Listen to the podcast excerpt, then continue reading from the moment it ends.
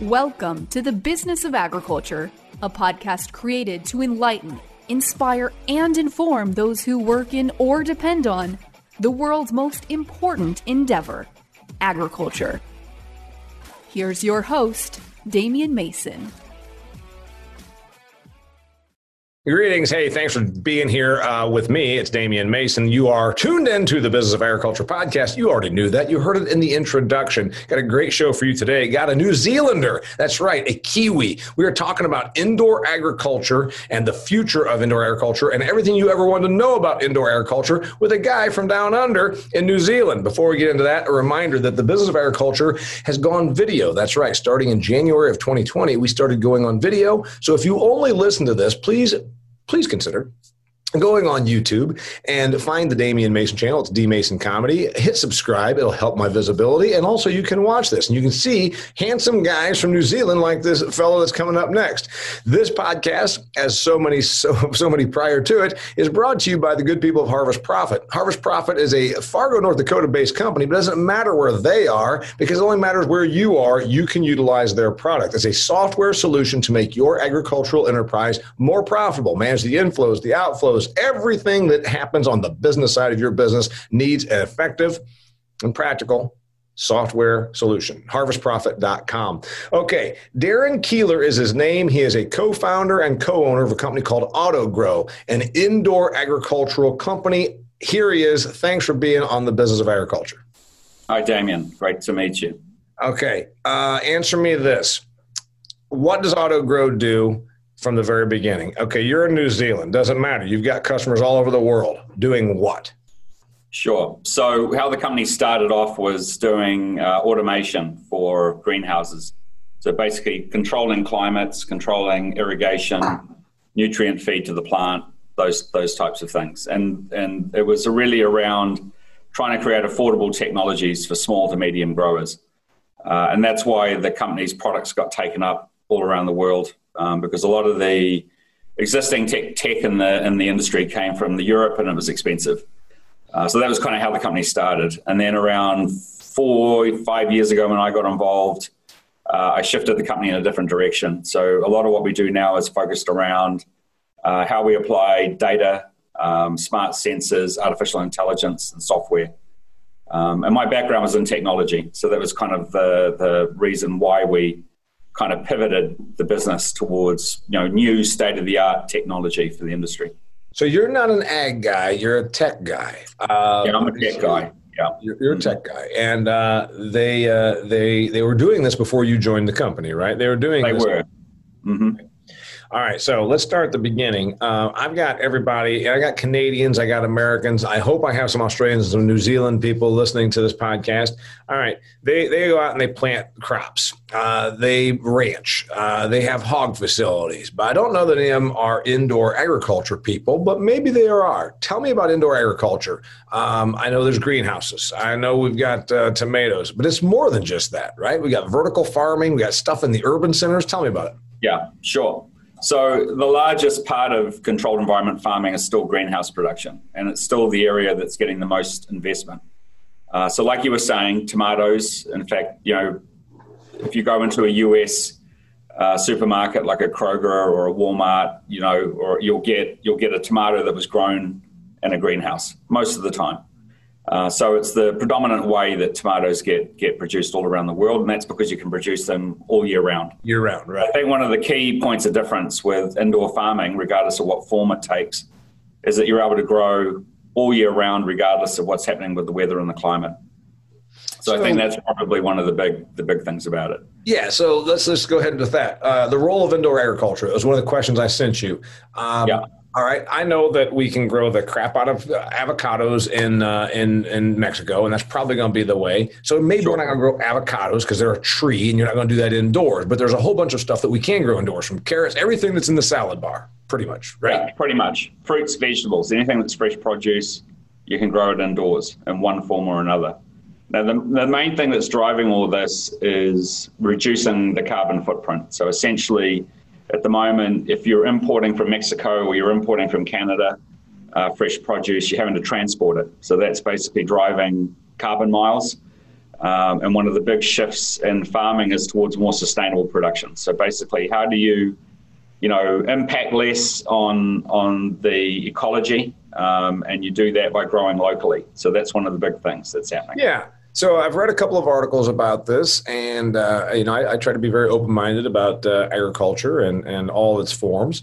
And so I'm in northern Indiana half the year on my farm. Uh, that uh, doesn't mean much to probably somebody in New Zealand, but I'm a long way from the Mexican border, and I know that we get some produce during the wintertime that comes from Mexico. So we're talking, you know, 2,500 miles, 3,000 miles, whatever. Yeah. And I know that you can haul a lot of produce on a semi or maybe even put it on a train, but there still, as you said, is a hell of a lot of transportation costs as well as expense. Uh, I'm sorry, um, expelling of carbon through the the trucking and all that. But does it pencil out still? Does it pencil out for me to have? Do, do I build a greenhouse out here to produce the stuff that Mexico is producing? Does it make sense? It can make sense as long as you take the right approach to it. So, you know, I guess any form of farming, regardless of whether it's outdoor or indoor, you have to really understand what you're doing with, with the farm as a business. And I think that's another thing that we've observed. Um, you know, talking to, I talk to farmers and growers all around the world all the time. Um, and you know, it's very apparent that that while the majority of them are very good farmers, they're not necessarily the best business people. So there's you know there's and, and the way things are now, you have to really understand your numbers. And I think if people have a really good business plan for their farm, and the first thing is who are they going to sell to? So basically, you know, a lot of people set up farming operations without having established who they're actually going to sell the produce to. They get just too excited about the fact that they're they're growing something um, and then kind of forget about the commercial part. Um, so, you know, we always start with, you know, what's the opportunity in the local market? Is it because you can supply something to the local restaurants or the local supermarket or the local um, farmers market? Um, you know, work out where the gaps are and then look at what you want to produce and how you want to produce it. So those are the types of conversations we, we have. Uh, by the way, and and uh, it's probably offensive to some, but uh, my listeners have heard it before. That you know that's why we call it the business of agriculture, and that's why I speak about the business of agriculture. We, uh, and this is true in New Zealand, or it's true in the United States, or every other country in between. What farmers love to do and ranchers love to do is produce. They love to produce. They are good at producing. We produce so much, we have surpluses of stuff. It's yes. all you know, until, until 100 years ago, there was no such thing as a surplus in food, and we have it now.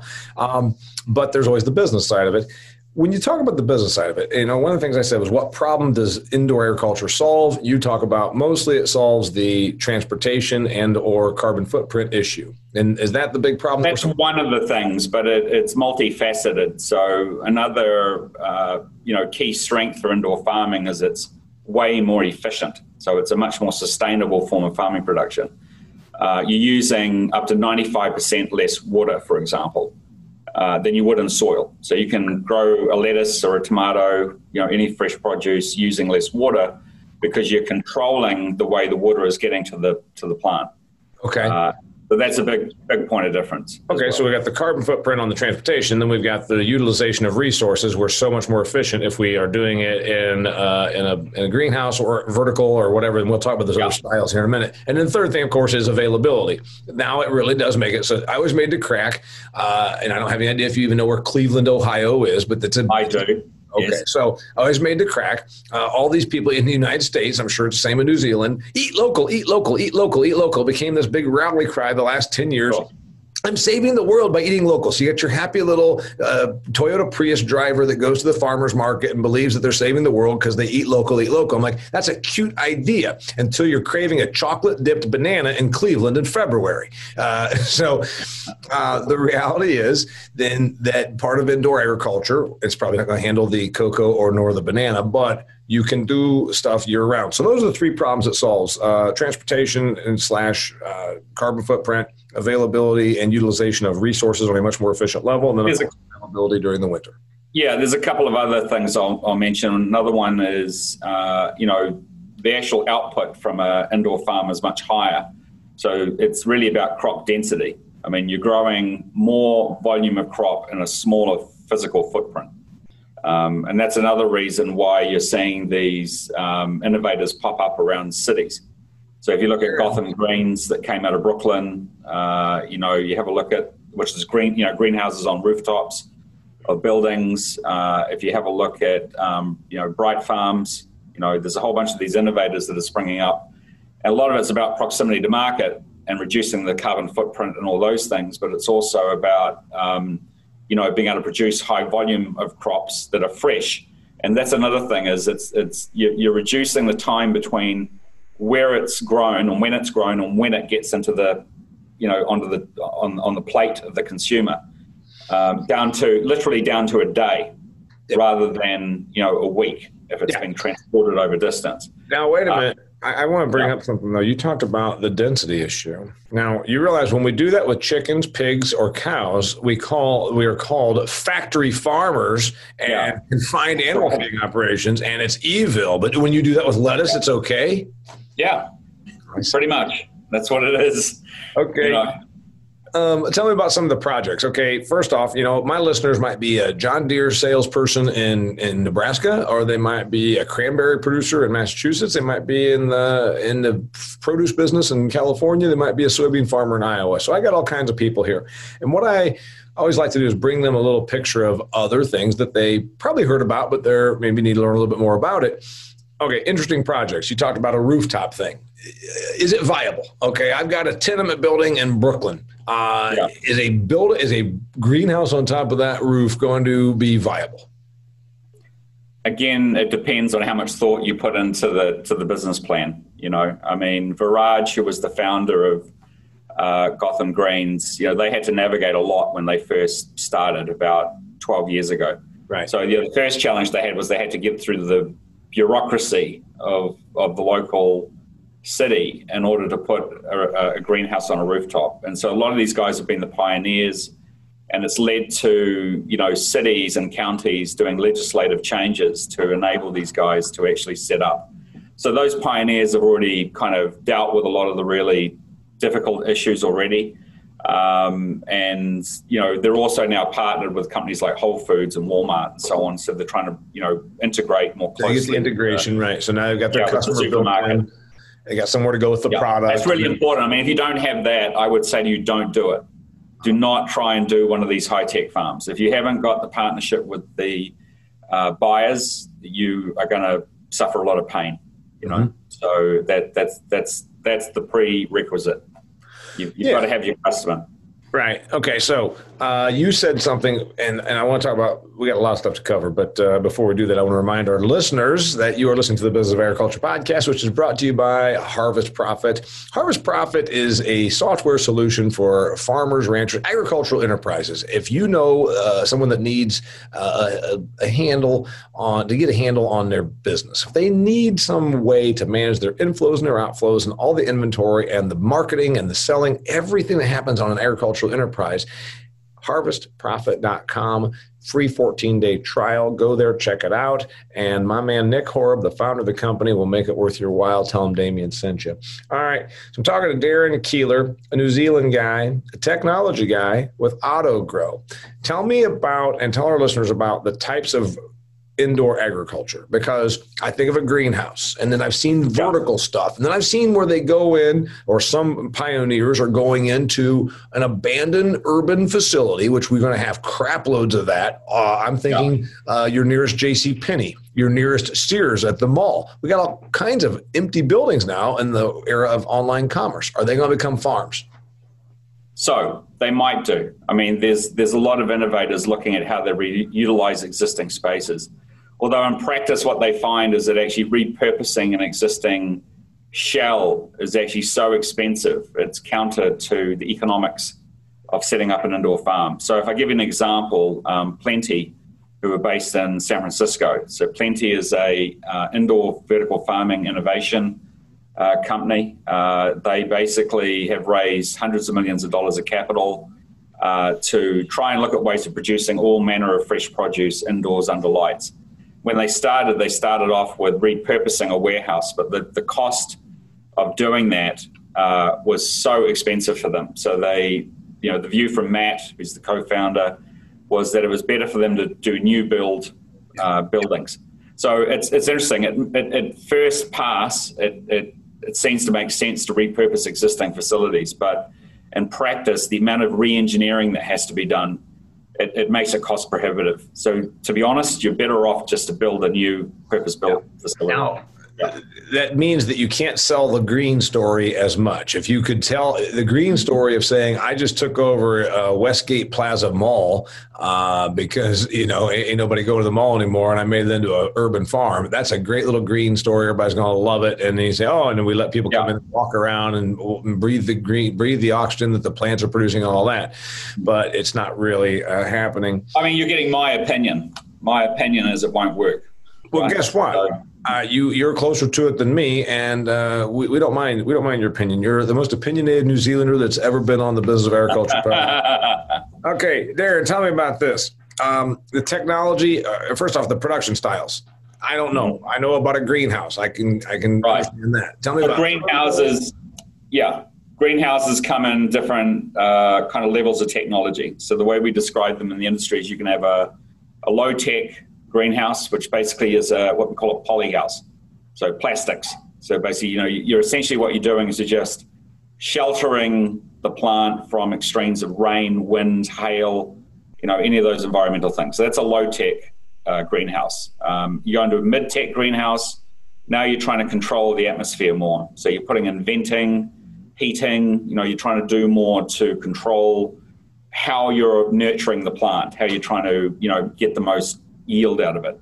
Uh, when you go into high tech greenhouses, you've got all the toys. You know, you've got lighting, uh, you've got robotics, you've got sensors all over the place measuring light, temperature, humidity, uh, and you've got a lot less labor because a lot more of what's going on is being automated inside the farm. So that's greenhouses come in different in a hierarchy, I guess, of approaches.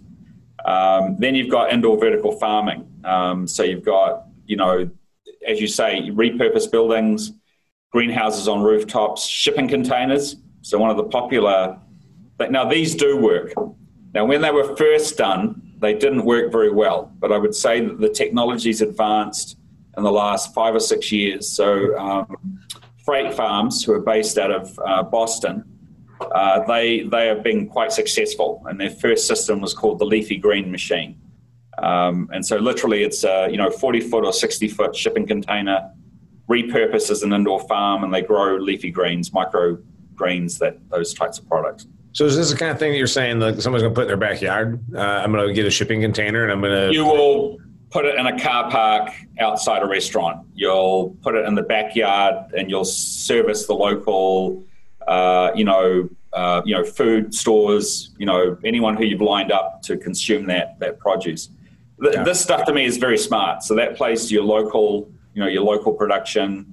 Uh, you're not having to invest. You're having to invest somewhere between about sort of seventy to hundred thousand US dollars, um, but it comes with everything already built into the system. And then, and, and, then you're growing. What are you growing in there? Lettuce. Uh, you're growing lettuces. You're growing herbs or herbs, as you would say in the US.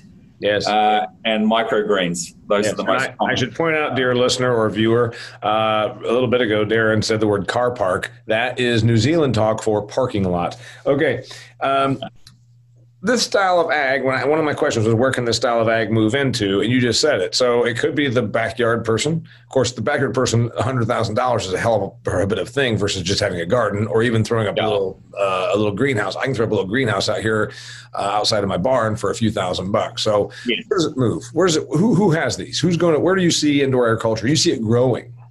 Expanding. Oh, it's growing hugely. I mean, if you have a look at all of the um, uh, all the indoor innovation basically sprung out of the northeast of the US and, and, and the eastern seaboard of Canada uh, around about 12 years ago. So most of the innovation with growing indoors under lights came, came out of that part of the world. And then now what it's doing is it's popping up in Europe, UK, Asia. They're all trying to replicate and improve on those, those systems. Uh, and that's the great thing with the US. The US has always been a country of innovators uh, and always you know pushing the boundaries of what's what's possible. Um, the type of market data that's out there, they're expecting the uh, uh, high tech farming sector, the indoor farming sector, to grow to about 40 billion, uh, and and you know scale in terms of consumption of technology uh, over the next few years. So it's it's a very material sector yeah. of farming. You think it's, it's just not well understood You say 40 billion of what? 40 billion of, of of technology consumption. So people investing in, Okay. you know, you know, if I take App Harvest, so App Harvest has been built in Kentucky. So in Kentucky, which which I would love to visit because I love bourbon. Um, is is the you know they're building a 60 acre state of the art greenhouse. I think it's the first one of its type in Kentucky.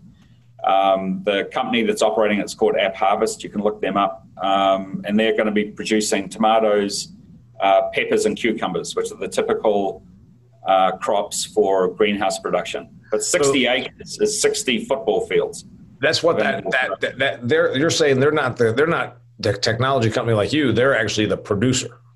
Yeah, they're actually creating the farm, and they're going to produce the crops and sell them in the market. Okay. And are they using your stuff? Are they using auto? No, they're not. But they're but they're they're. I know the investors. They're funding the farm, Okay. uh, and yeah.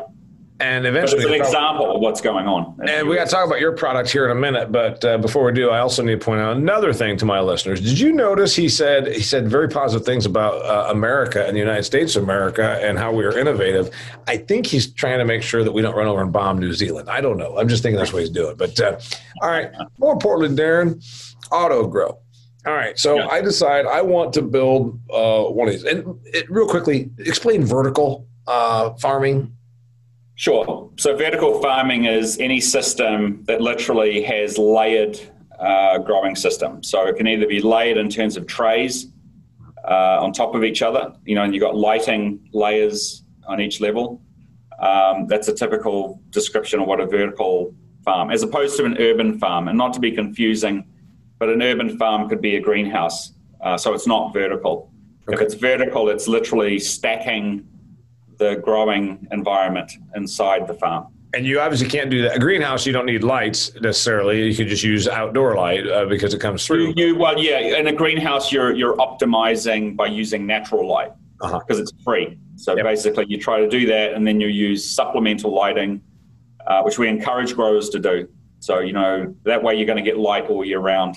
Um, But you can't do that with vertical because you got stuff on top of each other. And so, is vertical? Where, where's the growth? Where, you talked about this growing as an industry. Where's the growth? Everywhere. So it's it's in every category of controlled environment agriculture. Um, you know the the and if we look at actual dollars being invested, it's still in greenhouse production. So you know in terms of billions of dollars of investment, it's all going into greenhouses, uh, high tech greenhouses. I, I should I should add. Uh, whereas where a lot of the venture capital money is going is going into the new urban vertical systems. Okay. And that's why, you know, I would not encourage anybody who who doesn't have the backing of professional investors to get into urban vertical farming. It's a high risk category. You know, if you want to if you want to go into something that has got less risk, then get into greenhouses. Well, the other thing is, yes, I, the articles I have read were all about that very thing, Darynn, was that Silicon Valley money is chasing this because they see it as a tech play and a food play and an environmentalism play, and they can tell that story or sell that story. So, yes, that's the, the That's right. articles I've read. Uh, they're not people like Damian Mason money, they're people with a, a lot bigger money than that that are out here doing these things. Um, okay, next question for you. What does auto grow? Okay, I want to do this. I want to, and you said early on that the one of the founding principles of your company was that we were doing stuff um, for smaller, meaning it doesn't have to be 60 acres in Kentucky. It can be a smaller operation. So let's say Damian Mason and his wife Lori want to expand our little agricultural enterprise, and we're going to do some sort of uh, indoor agriculture. What do I need? I know I need a customer. You've already explained that. I know I need a business plan, which I disagree with you. I, I've never had a business plan for any of my business ventures. Uh, business plans, I always say you need one to borrow money. You do not need one to make money. The banker wants a business plan, but you know what? Bankers lack creativity. That's what getting a drive through was a big, exciting thing for bankers. Okay. Now, I need a customer. I need uh, some knowledge. But what do I need from you? Right. So what we do, we have two companies actually. We have AutoGrow and we have Farm Road. So with AutoGrow, uh, you basically want to automate what's happening on the farm. So the whole the whole point of what AutoGrow does is around creating efficiency in the way that the farm operates by automating, you know, the irrigating of the crop, the feeding of the crop, and the control of the environment the crop is growing in. So we basically produce physical technologies uh, that control the way the farm works. That, that's essentially what AutoGrown does. Okay. Um, and we have a bunch of products on top of that that do things like analyze the environment and provide information uh, to the farmer so that he knows what's going on. Now, remember, there might be somebody listening to this that is an ag banker that's saying, Damian Mason, you SOB, call, you know, picking on us bankers. But that banker might be saying, hey, somebody I know wants to uh, put up one of these, uh, you know, indoor agricultural facilities. Specifically, when you talk about the indoor uh, environment, because most people wouldn't think about this. You, you have technology that controls the lighting, for instance. Because I say, okay, I need exactly 12 hours and seven minutes, we know is optimal to because somebody probably knows this, to produce carrots. The best growing conditions are it's 76 degrees and it's 61% humidity and there's 12 hours and seven minutes of daylight. Is that what kind of crap I'm hearing? That's you're right on it. That's exactly what we do. So we, we have sensors that are constantly monitoring all of those parameters, and then mm-hmm. where where the systems, the algorithms, the software basically automates the management of that environment. So if the things get too hot, then you know we kick on you know something to cool down the environment, or it could be opening the vents to cool it down. Yep. So there's lots of different levers you can pull, but you know essentially we automate that process for the farmer. Are you the person that knows this, or uh, you know, I want to grow uh, asparagus? Uh, I want to grow, I don't know, arugula, whatever. Somewhere somebody yeah. knows the exact perfect conditions, right? Sure. And I mean, look, I've got a fantastic team of people. I mean, like we said earlier, I'm the technologist, I'm not the farmer. So, you know, in, inside my business, I've got a, I've got a head of crop sciences. Uh, you know, he understands everything about the way the biology and physiology of crops work. I've got people who have worked as growers um, and we and we spend a lot of time, you know, directly interacting with our growers and our farmers. So we we you know learn a lot all the time uh, from from our customers. Yeah. Being being honest, I know you're in this space, meaning you your business is dependent on indoor agriculture. You've told me it's sure. growing. I, I've I have read that it is too. Um, you have told me that it's expanding, and I've heard that's too, and I've seen the Silicon Valley money going into this. What's the drawback? Why, you know, things work pretty well. We got we got plenty of vegetables as it is. Um, I know you've given me the reasons what the problem it solves. Does it create any problems? Is there anything wrong with indoor agriculture? No, there's nothing wrong with indoor agriculture. I mean, I think it's just that it's a highly technical uh, form of growing, uh, of farming, and so you can't you can't enter it um, you know, naively. You have to educate yourself on the way that it works. It's it's very different than running, you know, a soil-based farming system. You know, because everything we do is, by the way, that's another key point. Everything we do is soilless. It's either hydroponic or it's using artificial media uh, because that's more efficient. Um, and so, okay, just so I know, I, I know what hydroponic is. For somebody that doesn't know, explain. Okay, you got your basic is you go out and plant something in the backyard, and then the next level is we've got uh, greenhouse. But now you're saying the systems that you work with that you mm-hmm. sell. Of course, you don't. Do you tell me what what you mean by all that? Okay, uh, hydroponic means it just has water. It's it's roots. Yeah, yeah. So you've got. I mean, a, a basic system is what they call NFT, nutrient film technique. So it's basically a tray, mm-hmm. and the root system is sitting in the tray, yep. and, and plugs plugs sit in the tray and the water runs along the bottom with nutrients in it, and then it absorbs the water and the nutrients up through the root system into the plant, right? But it's it's water. There's no soil. So that's one method. And then another method is using a substrate, which is like an artificial media that the root system embeds itself into, the water runs through that. Mm-hmm. So those, and that is where everybody in controlled environment farming is moving. Yeah. And also, it's where all the berry growers are moving. So basically, all the strawberry, blueberry, blackberry, all the berry growers are moving under polytunnels, you know, to try and provide some extension to the season through protecting from the climate. And, yes. and they're controlling the way they irrigate and feed the, the crops. And they're getting bigger yields, better quality berries. Um, I mean, we've got a grower who's, you know, earning three times the market because he's using these methods rather than growing in soil. Okay, I'm going to give you this, and I want you to tell me how you respond. It's not natural.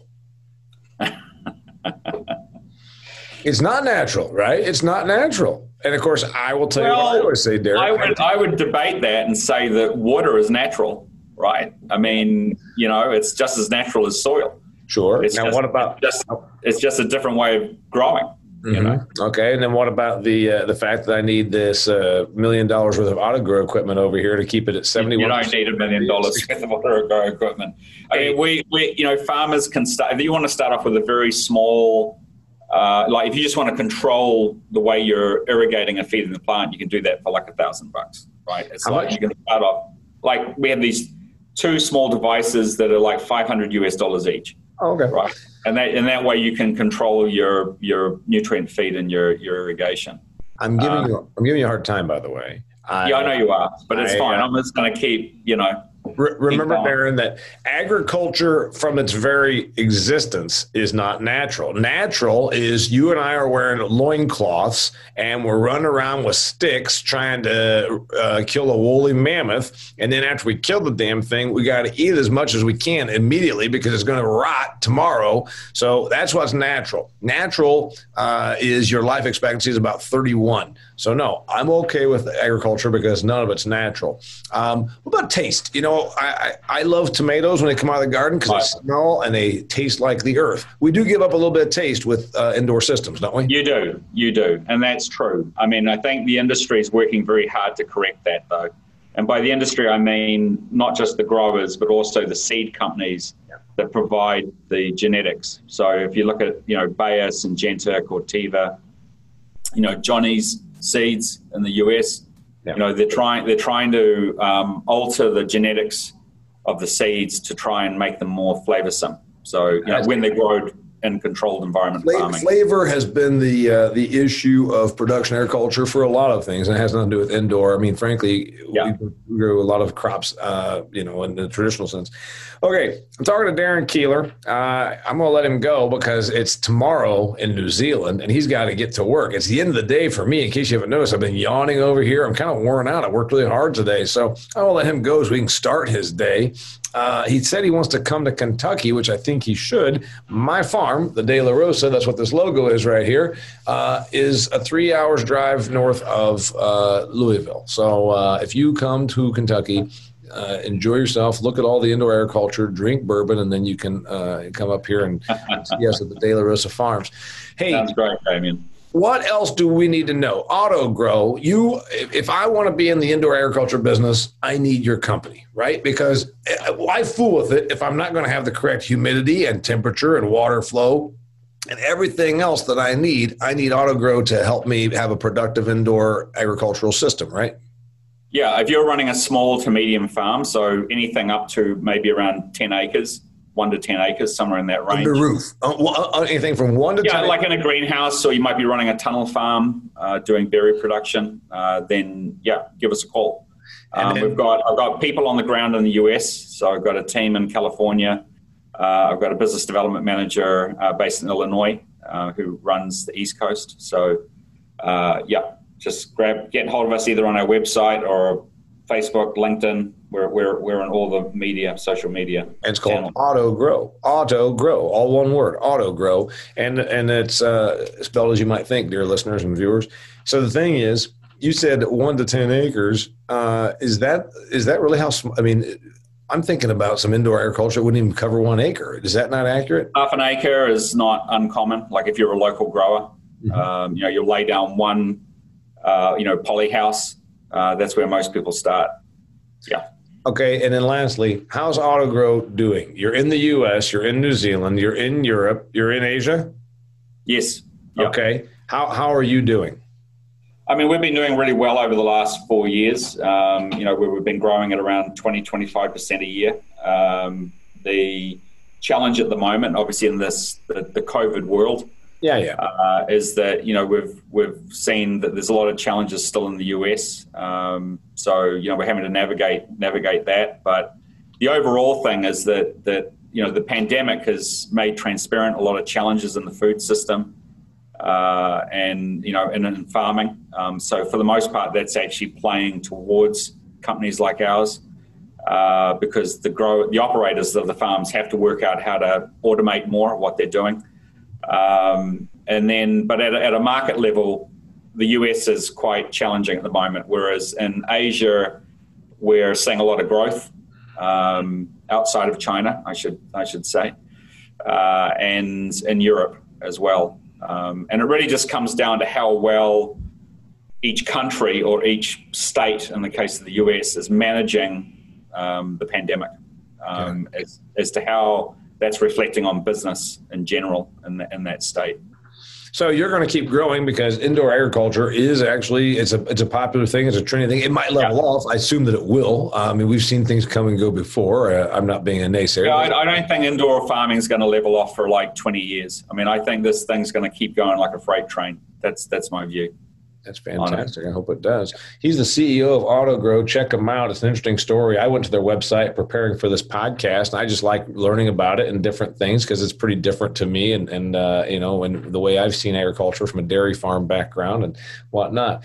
Check him out. His name's Darynn Keiller. Uh, he's saying uh, he's saying it's going to keep going like a freight train. He also said positive things about the United States, and he and he says tomato. I say tomato. He says tomato. Uh, my first guest from New Zealand. You're listening to the Business of Agriculture podcast. This one, as so many before it, we're brought to you by HarvestProfit.com. Check them out. Harvest Profit is the company.com is the website of course. And it's a software solution for your agricultural enterprise. You probably need this to make your agricultural enterprise the business that it can be. Check out harvestprofit.com darynn you make me want to come to new zealand brother.